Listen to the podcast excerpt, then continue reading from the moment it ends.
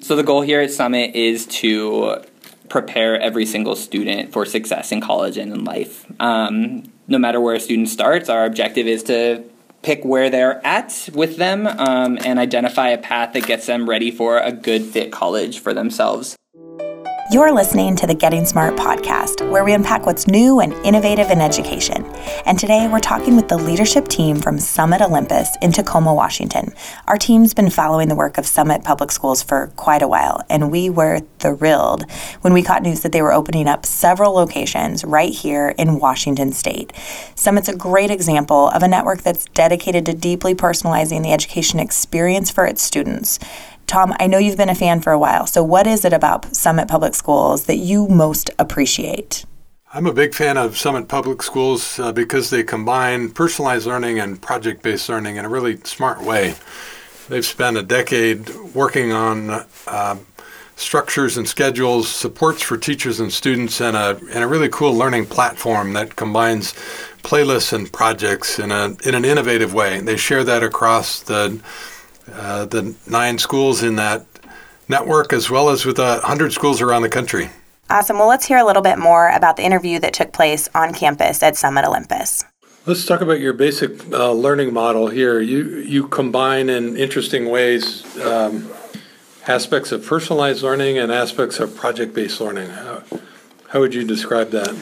Yeah, um, when I was talking about the kind of four quadrants, I think project-based learning and personalized learning both fall into different quadrants for us. So personalized learning is very much the the way that students learn content at our school as a first level of learning content. So in the world we live in, our belief is that the vast majority of information that you need to learn as an individual, you can find yourself. Um, if you need to know when World War II started or you need to know an equation, that a lot of students that by the time you get to college, you should be able to find out information for right. yourself and find reliable sources. So, personalized learning really focuses around the content aspect of learning. So, every student in our school has a personalized learning plan that has exactly the progress they've made on their content. They can take tests whenever they're ready to take tests, and they have all their resources on an online platform called the Personalized Learning Plan that they're able to access at any point during the day or at night whenever they want to. It's essentially a giant textbook online that is resources that our teachers have all curated and believe are are good and ready. So students can move at their own pace when it comes to content. On the flip side, project based learning, our goal is with each of our classes to take the content that students are learning in their personalized, self directed way and then apply skills and projects on top of that. So when you're actually in a class, you should see a lot of students working on developing skills with groups, getting coaching from teachers, working on teams um, in order to build projects that they couldn't necessarily do without the direct coaching of a teacher. So a lot of the project-based learning is what happens in what you traditionally call a class for us, and personalized learning happens when students are in the equivalent of study hall or doing homework and able to move at their own pace. And when they when they opened up their learning platform, um, what what would they see in terms of progress monitoring? How how could they tell how they're doing and what's next? Yeah, so when you open a personalized learning plan, um, you're able to see every course a student is enrolled in, and then you'll see two long lines. One is, be happy to show it to you, um, but you can you'll see their work on projects and the projects that they've been completed or that are coming up, um, as well as all the skills that are associated with that project and the rubric they're getting graded on. And then you'll also see all of the content they need to learn for that course over the course of a year. So when a student logs on, they will see these kind of two long lines that represent the timeline of a year. And then everything is very simple in some ways. Everything that they have passed and already shown mastery on will show up as a green. Anything that is overdue or they haven't passed yet, right. they will, will show up as a red. So it's really clear when a student sits down and opens their Chromebook, they can see, oh, this is what I need to work on today. It would seem to give them a higher level of agency than is typical in a traditional school. They have a bit more control over what they're doing and where they're headed. Is that fair to say? Yeah, absolutely. I think that we find it helps on two levels. One being actually on a number of levels. One being that it puts it puts the learning in students' hands. It doesn't say the test is on Friday, you better know all this stuff on Friday because if you don't know it by then, we're just going to move on. It says that you know students you need to learn how to plan and manage your time and your mentor is going to help you do that but at the end of the day it's on you to make sure you're ready for this thing um, i think the second level that helps on is for students who are really behind those gaps are very clear to us very early on in their schooling career. So we will know you know, within a month, if a student is not able to pass any math content assessments, that that student needs some serious intervention really quickly. So it doesn't let anybody kind of fall through the cracks because teachers and administrators can see immediately what what does this student know and what do they not know. Not just what are their grades, but like what do they know and what do they not know. And I think the third level is for students who are super motivated and want to zoom ahead. I mean, we have some students who have already in ninth grade passed half of their 10th grade year of English already, who are just I love I love doing this English stuff. I'm going to zoom ahead. Um, it gives them that opportunity. So much so that actually last year we had about 10 students who zoomed ahead in math that actually led us to create a position this year that was teaching math 3 when we actually weren't even planning on offering that yet but because we saw the skills of our students needed that we were able to just respond really quickly so they were not held up by the teacher Greg, let's uh, talk about how you got here as a as a relatively new principal. Uh, when you think back to the preparation that you've had, sort of formal and informal, what what has been most valuable to you? Yeah, I um, I started with Summit about eight years ago now as a founding teacher of Everest Public High School, which was our second school, um, and I worked there for four years, and I've ran the expeditions program for for two, and I've been in Washington for the last two, and I think. For me, the thing that I lean on the most was just my experience at Everest um, and helping found found a school from a teacher perspective um, and seeing the kind of the stages of growth that a school goes through from year one to two to three to four, um, and kind of the path that these students, like our founding students and our founding teachers, are laying for the future of this entire school. Um, so I really lean back a lot on those experiences. Um, I did my teacher education program at Stanford um, through the STEP program, um, and then I think over the course of teaching and leading in expeditions, my professional experience has very much has been let's really learn how to iterate and make smart decisions based on data. Um, I don't have formal training as a principal, um, but being able to use student data, both quantitative and qualitative, and make decisions at a school based level and really try to build culture um, feels like the most important things we're doing here. So. It- it's unusual that uh, you had a chance to run a network wide program like Expeditions. Mm-hmm. That probably gave you exposure to all of the schools in the network and yeah. many different leaders. It did. That seems like an unusually valuable opportunity uh, yeah. with more broad, more breadth to it than might be typical. Yeah, definitely. I think it was it was really useful to be able to see. I mean, we had seven different school sites when I ran expeditions, and so being able to spend eight weeks approximately at each school site was was actually really interesting. I think what that did for me was highlight the power of a culture of a school, even when you're using the same platform and theory of learning, mm-hmm. um, because absolutely. Our schools in san jose feel very different than our schools in redwood city than our schools in richmond.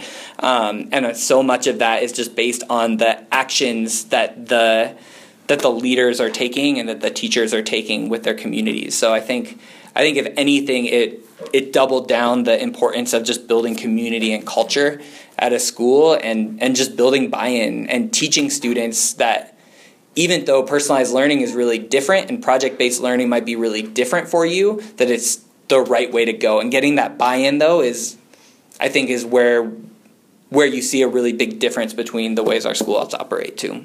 Alex, you had, you had a chance to work at Leadership Public Schools, a great uh, Bay Area network, and now you're an assistant principal here in Tacoma uh, Summit. So uh, how, how would you describe your preparation as a school administrator and what aspects of that have been most valuable?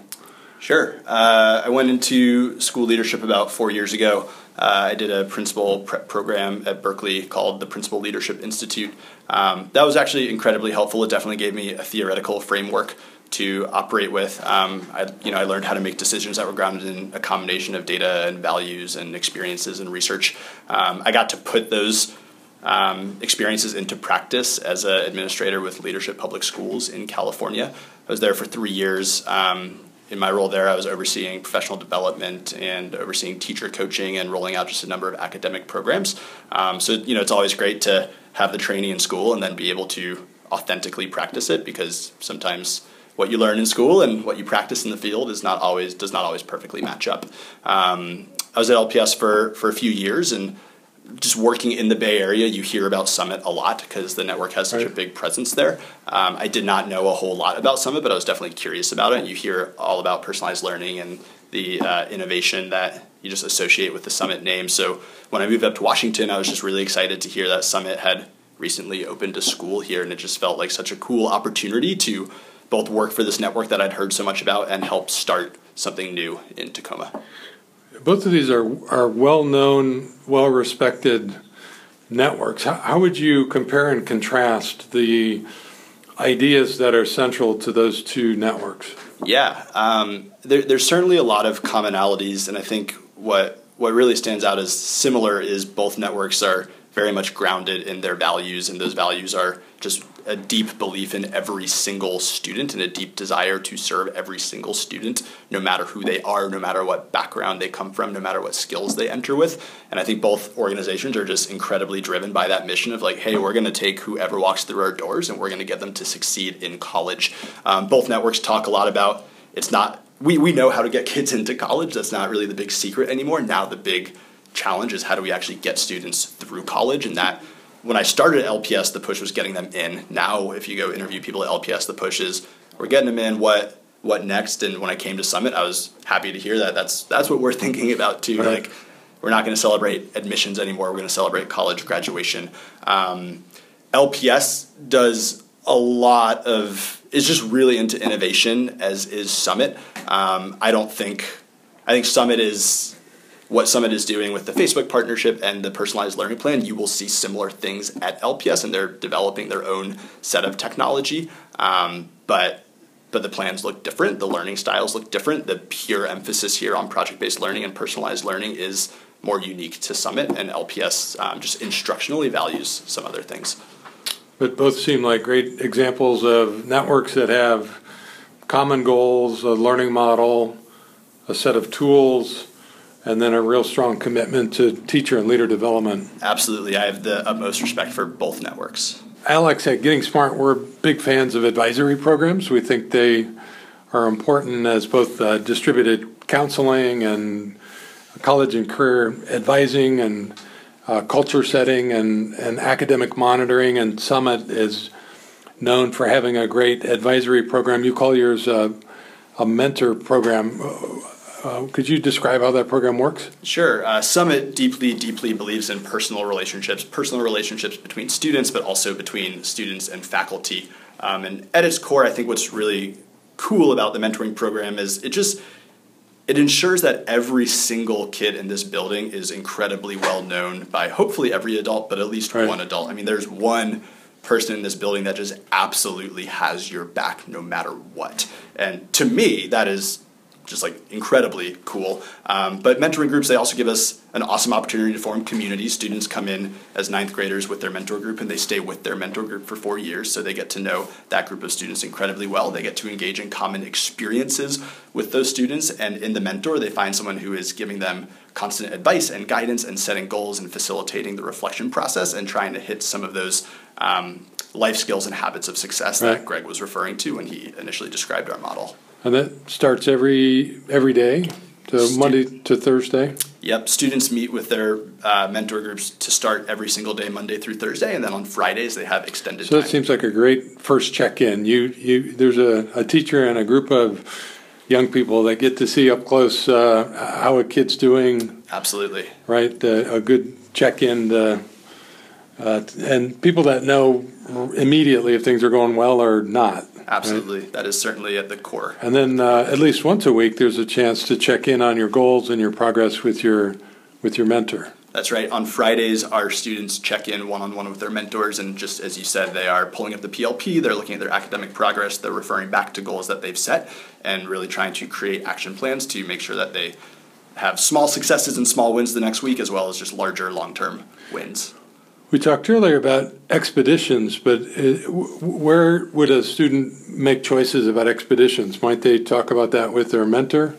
we they can certainly talk about that with their mentor. We in the beginning of the year uh, do a lot of work to advertise all of our expedition options with students in mentor group. They're getting lessons on here are all of our community partners. Here are all of the things that you can do, and then we have students tell us uh, what expedition courses they want to take. And Greg, in overseeing expeditions here, has just done an awesome job. One matching student uh, matching students with the course that they want to take, and then right. also just being flexible um, and checking with students and seeing how their expedition courses are going and making adjustments when adjustments need to be made. You're listening to the Getting Smart podcast. If you're interested in hearing more about great work happening in schools across the country, head to our iTunes channel where you can find all sorts of great resources and different conversations with school leaders. For example, season 2, episode 14 is Good Work at University Academy. And as we jump back in, we're going to start talking about the four elements of college and career readiness that Summit has put together. It's a really unique and clear identifier of the work that Summit does for personalized learning. Tom, do you want to touch on those four elements? With the world changing so fast, we think it's a great idea for communities to have a conversation about what graduates should know and be able to do. We think Summit Public Schools has uh, done as good a job as anyone of defining a graduate profile. They talk about it in four quadrants uh, content knowledge, cognitive skills, habits of success, and real life experiences. The neat thing about the Summit model is the way they create learning experiences and time each week to work on each of those outcome areas. For example, they work on content knowledge uh, through personalized learning time, a digital playlist for every student. They apply that knowledge through project time.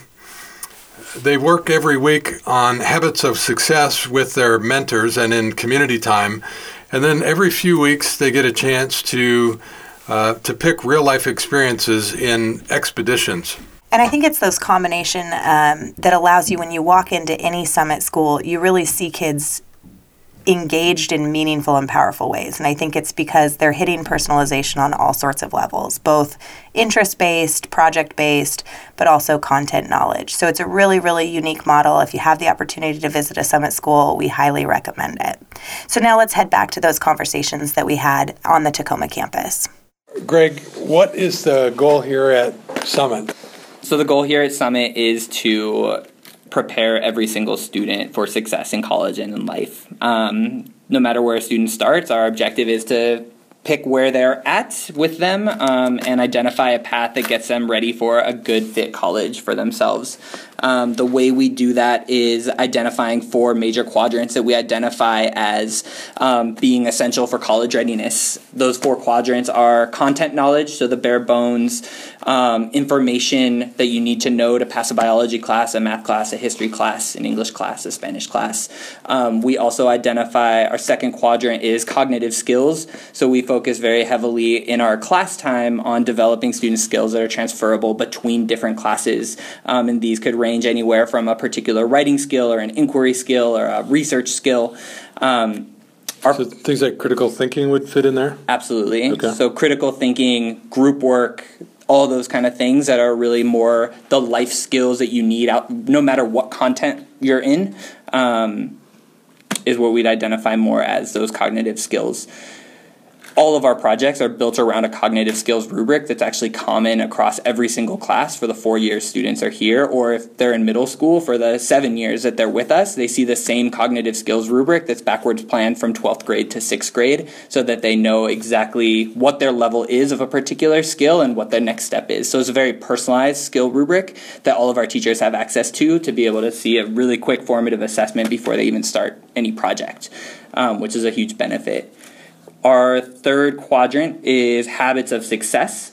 Um, and these habits of success are really focused around goal setting and emotional intelligence and reflection. Um, and our students develop habits of success both through their mentor group as well as through one to one check ins with their mentor. So at our school, every single student is assigned a mentor right when they come here in ninth grade and a mentor group that they'll travel with for the entire four years they're with our school and they see this mentor group at the beginning of every single day for the first 10 minutes and will spend time either setting goals for the day or reflecting on a challenge or doing whatever they need to do to get ready for the day with this group and then they'll also spend extended time on fridays together um, with the objective really being diving into a particular habit that maybe they want to develop or something they need to reflect on that didn't really work for them for that week. And they use their mentor group really kind of as a support group um, to help themselves get through a really difficult college prep high school experience.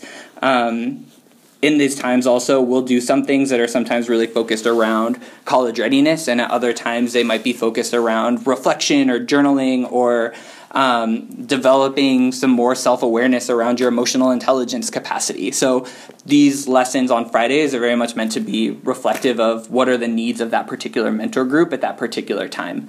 Um, and I guess the final thing to say about habits of success is that when we have interviewed our students um, who have graduated from our summit schools and moved on to college, one of the things that they actually have identified as one of the most important skills they need in college is just that ability to reflect and persevere through challenges. Um, and so we really see those habits of success not as like fluffy soft skills, but actually as the core of what's actually going to keep our students in college. Right. Um, and then the final quadrant is expeditions, which is um, where students are identifying their passions and then taking elective and enrichment courses in order to explore those. So while in ninth and 10th grade, those might start as an art class or a cooking class or a soccer class, um, by the time they're in 11th and 12th grade, the goal is for them to actually identify potential career paths for themselves um, and actually set up internships in those areas and get some real world experience um, in them. So we have a number of students right now who are who have identified like I want to be a lawyer or I want to work with animals and that we're actively working on finding placements for them for next year so they can actually spend some time out of the school building as well. And what we've seen with that, um, you know, for passions is really that that is can sometimes be the spark for students who are otherwise not incredibly motivated to recognize like wow i actually do want to go to college because there's this larger goal that i have in mind. Um, so having a sense of direction for students expeditions ha- helps a lot with that.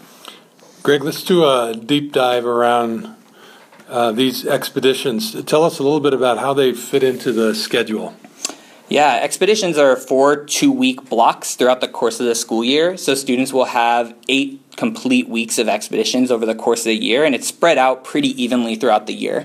Um, and so during expeditions, basically, students stop taking all of their regular academic classes. Um, so they won't take math or English or anything like that. And they'll actually, when they're in ninth and 10th grade, they'll select two different expeditions in areas of their choosing. Um, and they'll actually spend the entire day diving into those two subjects. So an example can be we have a filmmaking class and we have a computer coding class. So a student might have the morning with computer coding, the afternoon with film. Other students might have soccer or beat making or swimming or football. No, no we don't have football.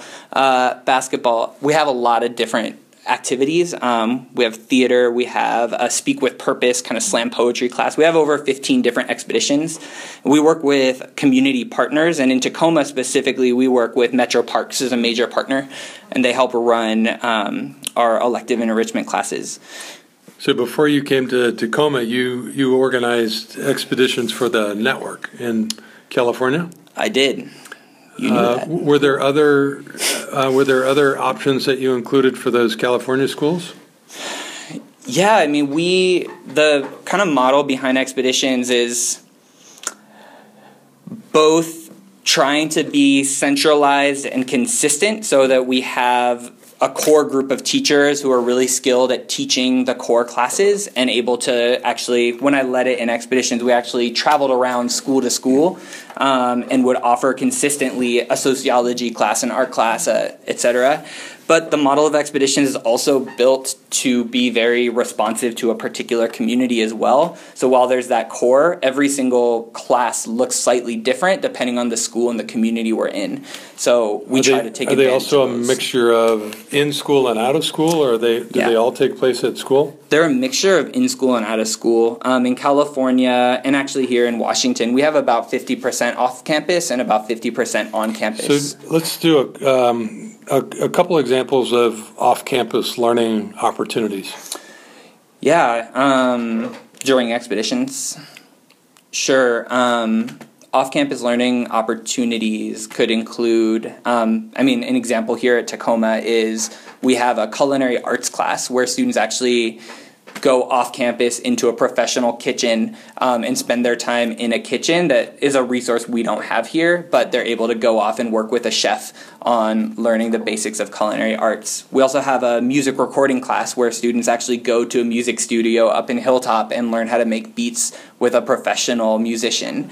Um, and then I think in other examples are we've done especially in California, just because we've had more time to develop it there, we have a number of internships. Like some students literally spent their whole expeditions off at a farm learning about. Um, like organic farming or spent an internship at Google or Facebook. So we are always looking for kind of external partners to offer those Is cool opportunities. more common for upperclassmen to do an individual internship? Yeah, most generally internships are prioritized by grade level. So 12th graders will have the first opportunity, then 11th, then 10th, then 9th. So we haven't done any internships here in Tacoma yet, um, but we're working on building that out for our students next year. That's the one other thing to say about expeditions is every student during expeditions will take a college readiness class when they're in 11th grade as well, um, which will take up one of their slots of expeditions with the intention being that they're learning, they're doing their test prep there, they're writing college essays, they're identifying a college list for themselves, um, and they're doing a lot of the bare bones stuff that they need to do for 12th grade. So expeditions sound really cool for students, but they're also magic for teachers. What, what's the, the flip side of an expedition is that teachers get those eight weeks for professional development. that is the flip side. Um, yeah, all of our teachers during expeditions have, I mean, really over the course of the year, about 100 hours of professional development while their students are on expeditions and working with our external partners um, and our expedition teachers. So we'll use that time kind of at a school site to make sure that to spend time reflecting on how school's been going, do individual deep dives on particular students of concern, as well as doing a lot of professional development around areas of concern of the school and areas of strength that we want to build on.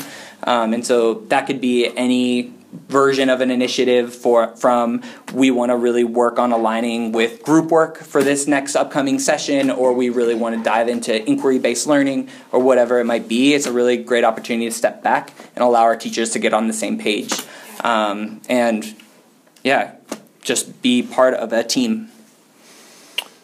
Um, let's talk a little bit about um, professional development for teachers. So, uh, every teacher have a, a, some kind of an individual development plan.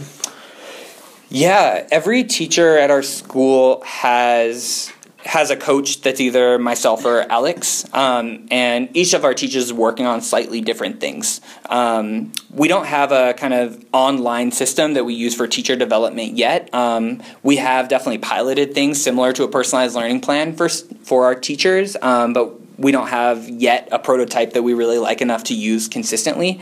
Um, that said, every teacher is working on different things and gets a lot of personalized attention from either Alex or I. I mean, we have coaching meetings every week. We very much have a culture of being in each other's classrooms all the time. Um, and so all of our teachers are very used to getting quick feedback that's really actionable. And we try to dive into those during our professional development sessions. What does teacher collaboration look like here? What's the let's sort of run through a week and what forms of communication and collaboration would teachers have with similar teachers, um, you know, in job-alike conversations, and then uh, across the faculty here?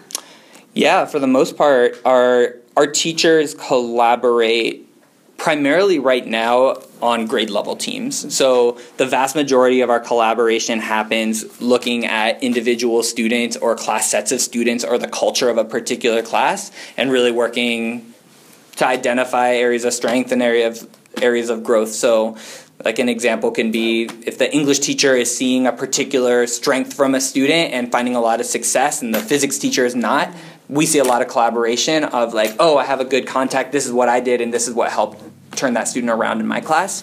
So we see a lot of that. Um, we also, in terms of collaboration, our teachers collaborate on a course level team that's a summit network wide team that they meet with every other week. So all of the world studies teachers at Summit will get together on a video conference for an hour to talk through the project they're working on and make iterations on it or talk through things that they're finding successful or not. So there's a lot of collaboration between the network um, on course level work as well.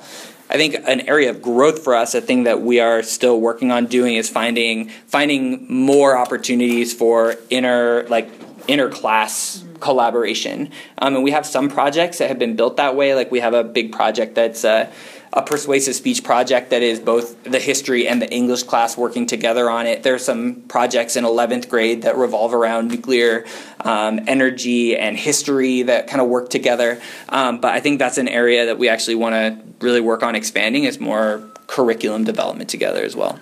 So, Tom, one of the things that we're really excited about to kind of dive into further this year is is the idea of networks within education and, and how those networks offer a new opportunity to really scale personalization. I think Summit is a wonderful example of how they're doing this in a variety of ways. Would you agree? We think networks are really important because uh, personalized learning is really hard. It's like brain surgery and rocket science uh, all in one. So we, we don't think individual schools should have to figure all of this out on their own. We, we think it's a great opportunity to build a network or join a network. And Summit is a neat example of both. It's both a, a managed network of charter schools on the West Coast and each new school in that network is really an r&d lab for a set of new practices and new tools but because new school development is slow and expensive, Summit doesn't rely on that as their only impact strategy. They are also able to offer their platform and free professional development to a growing network of schools around the country. They've already got a, over 100 schools nationwide uh, using their platform. So it's exciting to see these two um, impact strategies playing out and, and helping so many schools really advance personalized learning. And if you're interested in learning more about that, you can um, go to summitlearning.org, um, where you can learn a little bit more about what it would look like to bring personalized learning to your school um, through the Summit model and the Summit platform. And watch Getting Smart for uh, hashtag network effects, more on networks in learning. As we mentioned before, check out season two, episode 14, Good Work at University Academy, for more conversations with great school leaders. You can find this and many other education thought leadership podcasts on our iTunes channel. And while you're there, be sure to subscribe, rate us, and leave us a review. We'd also appreciate it if you share this or any of our podcasts with your friends via social media. We're on any network you use at getting underscore smart on Twitter, and you'll also find us on Instagram, Facebook, LinkedIn, and Pinterest. For more on all things innovations and learning, check out our blog at gettingsmart.com. A big thanks to the Summit team, and of course to Tom for sharing about his visit. For the Getting Smart podcast, this is Megan. And Tom. Signing off.